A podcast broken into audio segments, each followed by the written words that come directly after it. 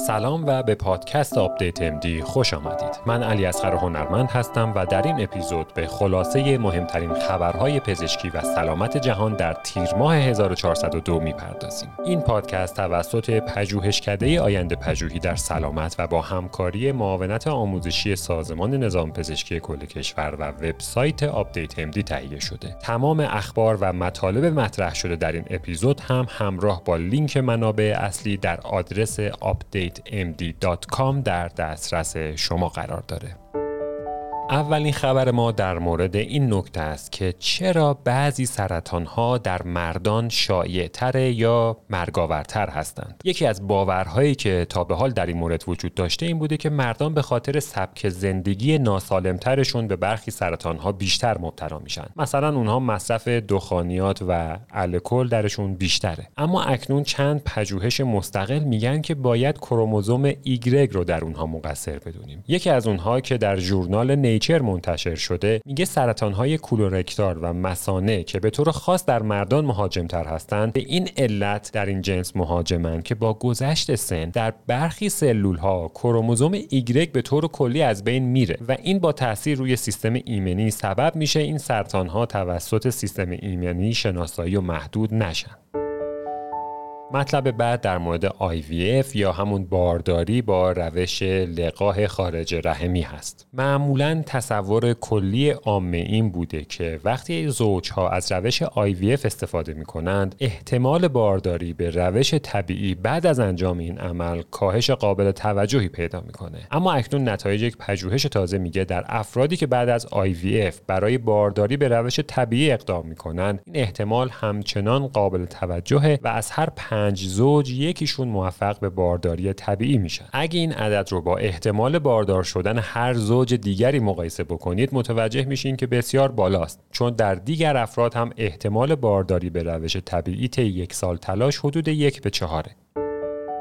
خبر مهم بعدی این ماه تایید نخستین ژن درمانی برای بیماران مبتلا به دیستروفی دوشن. البته این تاییدیه به صورت محدود و ویژه کودکان چهار و پنج ساله بوده و FDA گفته نتایج پژوهش های بعدی رو زیر نظر خواهد داشت و ممکنه در صورت عدم موفقیت تاییدیه رو لغو کنه. اما در حال حاضر درمانی وجود داره که فقط با یک تزریق روی کودک انجام میشه و طی اون نسخه سالم ژن معیوب به بدن کودک منتقل میشه. هزینه درمان فعلا بسیار بالاست و به ازای هر بیمار سه و دو دهم میلیون دلاره. این عدد باعث شده که این ژن درمانی لقب دومین داروی گران قیمت دنیا رو به خودش اختصاص بده. رتبه اول هم متعلق به یک ژن درمانی دیگه برای درمان هموفیلیه که هزینهش 3.5 میلیون دلاره. حتما می‌دونید که دیستروفی دوشن یکی از شایع ترین بیماری های آتروفی عضلانیه که در کودکان پسر معمولا رخ میده و از هر 3500 نفر یکی رو گرفتار می‌کنه.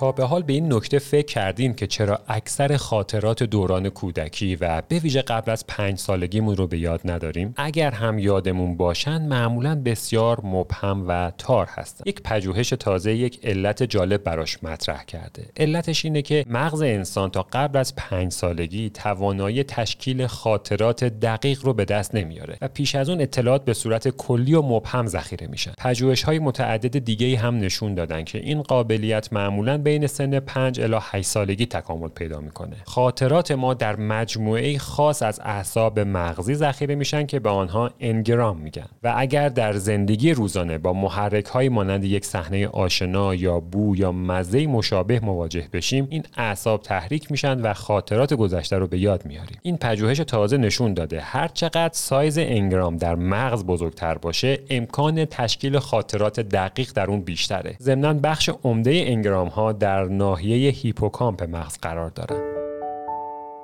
مطلب بعد در مورد تاثیر منفی کسب جایزه نوبل روی بهرهوریه. در یک پژوهش جالب و متفاوت برندگان جایزه نوبل رو بررسی کردند و معلوم شده بخش قابل توجهی از اونها بعد از کسب جایزه در پیشرفت‌های علمیشون دچار افت شدن این پژوهش روی برندگان نوبل در شاخه های پزشکی و فیزیولوژی بین سالهای 1950 تا 2010 انجام شده و سه شاخص علمی مهم در کارهای این افراد مورد بررسی قرار گرفته. تعداد مقاله مقالات علمی منتشر شده. توسط برندگان بعد از کسب جایزه کاهش داشته. ضرایب تاثیر یا همون ایمپکت فاکتور آنها هم کم شده و ضمنا میزان ایده های جدید اونها هم بر اساس یک الگوریتم کامپیوتری محاسبه شده و در این بخش هم کاهش مشاهده شده. البته پژوهشگران این مطالعه حواسشون به این نکته هم بوده که معمولا جایزه در دوران سالمندی به برندگان می‌رسه و در این دوران به طور طبیعی بهرهوری کاهش پیدا می‌کنه. اما اونا اومدن و میزان فعالیت اونها رو با پژوهشگران همسن و سال دیگه هم مقایسه کردن و اونجا هم مشخص شده که باز هم افت دیده میشه. البته کسب جایزه نوبل یک رخداد مهم در زندگی به حساب میاد و برندگان با سیل بزرگی از دعوت برای سخنرانی، تدریس و مصاحبه مواجه میشن. اما به نظر می‌رسه که این موضوع حداقل روی پیشرفت‌های علمی خودشون تاثیر منفی داره.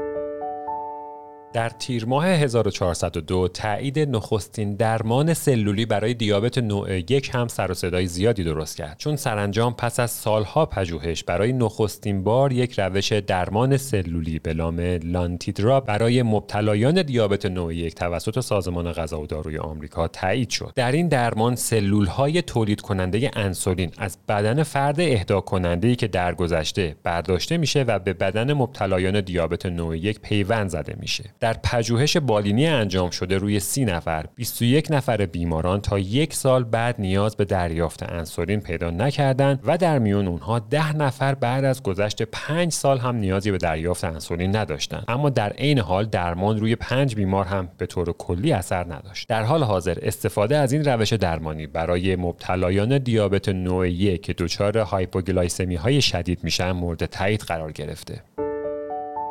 یکی دیگه از خبرهای مهم این ماه کشف نخستین ژن مرتبط با شدت بیماری MS پژوهشگران در یک بررسی گسترده تونستن برای نخستین بار یک ژن خاص رو شناسایی کنند که وجودش در بیماران MS سبب تسریع سرعت پیشرفت بیماری میشه. این پژوهش که روی 22 هزار بیمار انجام شده نشون داده در صورت به ارث رسیدن این ژن از پدر و مادر بیماران مبتلا به طور متوسط چهار سال زودتر از دیگر مبتلایان نیازمند استفاده از ابزارهای کمکی برای راه رفتن میشن. جالبه بدونید که این پژوهش در نتیجه یک همکاری بزرگ بین بیش از 70 مرکز تحقیقاتی در سراسر جهان به نتیجه رسیده و نتایجش هم در ژورنال نیچر منتشر شده. محققان امیدوارن کشف تازه سبب ایجاد افقهای جدیدی برای درمان بهتر این بیماری بشه.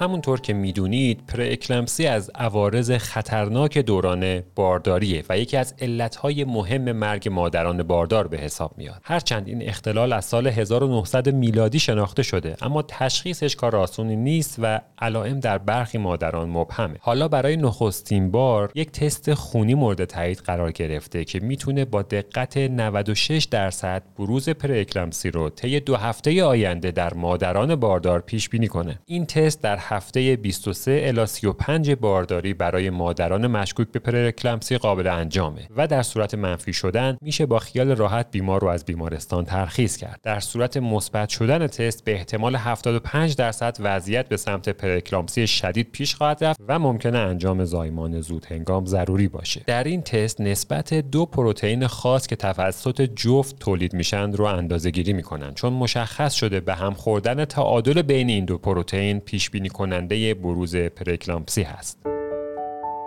اما بریم سراغ آشپزی. این نکته از سالها پیش شناخته شده که پختن غذا در دمای بالا می‌تونه اثرات سرطانزایی داشته باشه. علتش هم برخی مولکول هایی که در دمای بالا تولید میشن و می‌تونن به صورت بالقوه احتمال بروز سرطان رو افزایش بدن. حالا یه گروه از پژوهشگران از یک زاویه متفاوت به موضوع نگاه کردن. اینکه آیا دی ای موجود در سلول های مواد خوراکی هم می‌تونن اثرات سرطانزایی داشته باشن یا نه؟ ایده اولیه این بوده که پخت غذا در دمای بالا سبب آسیب به دی ای سلول های غذا میشه و این احتمال وجود داره که اونها وارد دی ای سلول های مصرف کننده غذا بشن. البته توجه کنید که ژن ها از مواد خوراکی وارد دی ای مصرف کننده نمیشن بلکه هنگام هضم مواد خوراکی دی ای به اجزای تشکیل دهنده کوچیک یعنی همون نوکلئوتیدها شکسته میشن و سپس وارد سیستم گوارش و جریان خون میشن. اما نکته اینجاست که به نظر می‌رسه برخی از این نوکلئوتیدها بر اثر حرارت بالا تغییر تغییر پیدا می‌کنن و ممکنه در ساخت دی ای سلولی مورد استفاده قرار بگیرن. در آزمایشی که روی موشا و سلول های آزمایشگاهی انجام شده مشخص شده این سناریو حداقل در برخی موارد می‌تونه رخ بده و سبب افزایش آسیب به دی ای سلول های میزبان میشه. البته باید تاکید کنیم که این پژوهش در موشها و در سلول های آزمایشگاهی انجام شده و فعلا نمیشه اون رو به انسان هم تعمیم داد. اما به صورت بالقوه میشه گفت که پخت غذا در دمای بالا احتمالا می‌تونه ریسک بروز مشکلات ژنتیک رو افزایش بده.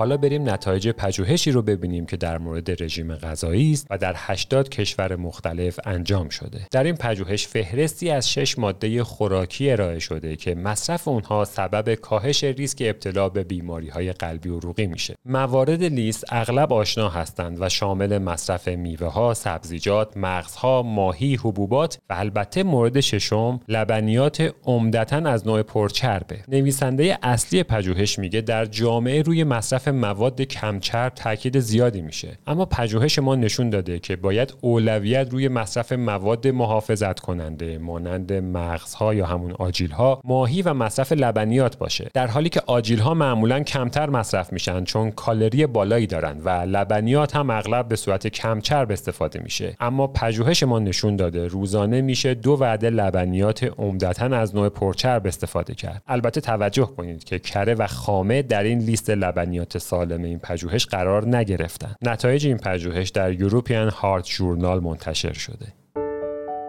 می‌دونیم که کم تحرکی در هیچ سنی برای سلامت خوب نیست. اکنون یک پژوهش دیگه هم مجددا روی اهمیت اون به ویژه در سنین بالای 60 سال تاکید کرده. در این پژوهش بیش از 1400 فرد بالای 60 سال مورد بررسی قرار گرفتن و مشخص شده هر چقدر زمان روی صندلی نشستن افراد بیشتر باشه به معنی افت بیشتر کیفیت زندگیشون خواهد بود. در این پژوهش به پایین ترین کیفیت زندگی عدد صفر و به بالاترین اون عدد یک اختصاص داده شده و معلوم شده در سال سالمندان به ازای هر 15 دقیقه که بیشتر روی صندلی می نشینند امتیاز کیفیت زندگیشون در طول زمان 18 صدم کاهش پیدا می‌کنه پژوهشگران میگن برای افرادی که در سالمندی در تحرک مشکل دارند باید از زمانهای کوتاه مثلا پیاده روی های 5 دقیقه‌ای شروع کرد و به تدریج زمان آن را افزایش داد تا به مدت زمان حداقل 150 دقیقه فعالیت متوسط در هفته رسید.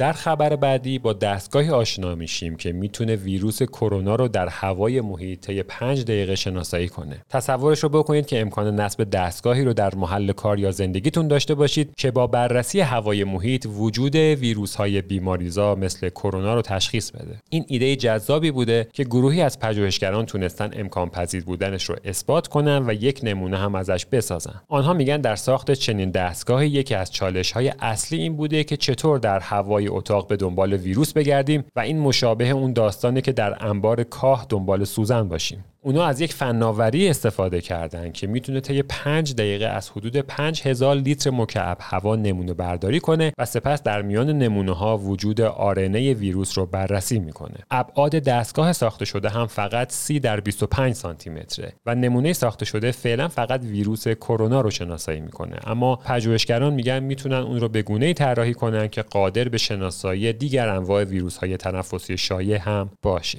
البته باید فعلا تا زمان تبدیل این ایده به یک دستگاه تجاری واقعی صبر کنیم. این ماه شاهد این نکته بودیم که آژانس بین‌المللی های سرطان که زیر مجموعی از سازمان جهانی بهداشت به حساب میاد، آسپارتام را جزو مواد احتمالاً سرطانزا طبقه بندی کرد. آسپارتام یک شیرین کننده مصنوعیه که توی بسیاری از مواد غذایی و نوشابه ها استفاده میشه. البته فعلا محدودیت میزان مصرف روزانه آسپارتام تغییر نکرده و سخنگوی این آژانس در بیانیه مطبوعاتیش تاکید کرده که فعلا یک خطر واضح و شناخته شده در رابطه با مصرف آسپارتام و سرطان وجود نداره. البته با این وجود فعلا محدودیت میزان مصرف روزانه آسپارتام تغییر نکرده و سخنگوی این آژانس میگه که هنوز به پژوهش های بیشتری در این رابطه نیازه میزان شیرینی آسپارتام 200 برابر گلوکوز و تخمین زده میشه که در حال حاضر در بیش از 6000 محصول خوراکی استفاده میشه یه داستان تنز مشهور وجود داره که شاید اونو شنیده باشین. در بخش مراقبت های ویژه یک بیمارستان بیماران تخت شماره هفت حدود ساعت دوازده ظهر ناگهان جان خودشون رو از دست می‌دادن. برای اون دلایل علمی متعددی مطرح شد اما در نهایت تیم پزشکی به نتیجه نرسید. در نهایت یکی از پزشکا تصمیم گرفت کنار تخت بشینه و وضعیت بیمار رو با دقت زیر نظر بگیره. ساعت دوازده شد و نظافتچی بیمارستان از راه رسید و برای اتصال جارو برقیش سیم برق دستگاه ونتیلاتور بیمار رو از برق کشید و نظافت رو شروع کرد. حالا چیزی شبیه این تنز در دنیای واقعی هم اتفاق افتاده. یک نظافتچی در یک مرکز تحقیقاتی به خاطر اذیت شدن بابت بوق یک فریزر دکمه اشتباهی رو زده و نتیجه 25 سال کار پژوهشی رو برباد داده. روی فریزری که نمونه های پژوهشی رو در دمای منفی 80 درجه نگهداری می‌کرده راهنمایی درد شده بوده که در صورت ایجاد صدای بوق چگونه میشه اون رو قطع کرد. اما نظافتچی با زدن کلید اشتباهی دمای فریزر رو به منفی 25 رسونده که سبب تخریب نمونه های آزمایشگاهی شده. با این کار علاوه بر از دست رفتن 25 سال کار پژوهشی حدود یک میلیون دلار هم به اون مجموعه تحقیقاتی ضرر مالی وارد شده و اکنون یک شکایت از شرکت ارائه دهنده خدمات نظافتی در جریانه. و آخرین خبر ما در مورد تشخیص سن افراد از روی بوی آنهاست. از قدیم این اعتقاد وجود داشته که انسان ها می‌تونن از روی بوی افراد سنشون رو حدس بزنن و این موضوع به ویژه در مورد بوی افراد مسن صادقه. حالا یک پژوهش جالبی موضوع رو بررسی کرده. آنها از یک گروه از داوطلبین در سه گروه سنی مختلف جوان میانسال و پیر خواستن که یک تیشرت ثابت رو به مدت پنج شب هنگام خواب بپوشن و یک پد پارچه‌ای رو در زیر بغلشون قرار بدن. سپس این پدها به داخل ظرفهای شیشه منتقل شده. از یک گروه دیگر افراد 20 تا 30 ساله هم خواسته شده که این شیشه ها رو بو کنن و از روی بوی آنها سن افراد رو حدس بزنن. جالبه بدونین که افراد تونستن به درستی گروه سنی مسن رو شناسایی کنن. اما در افتراق گروه سنی جوان و میان سال دقت بالایی وجود نداشته. بنابراین پژوهش نشون داده که ما واقعا می‌تونیم از روی بو افراد مسن رو شناسایی کنیم. ضمن اینکه بوی افراد مسن از نظر شرکت کنندگان ناخوشایند نبوده البته یک پژوهش دیگه هم در سال 2012 همین موضوع را نشون داده بود اما در تحقیق تازه از روش متفاوتی برای اثبات موضوع استفاده شده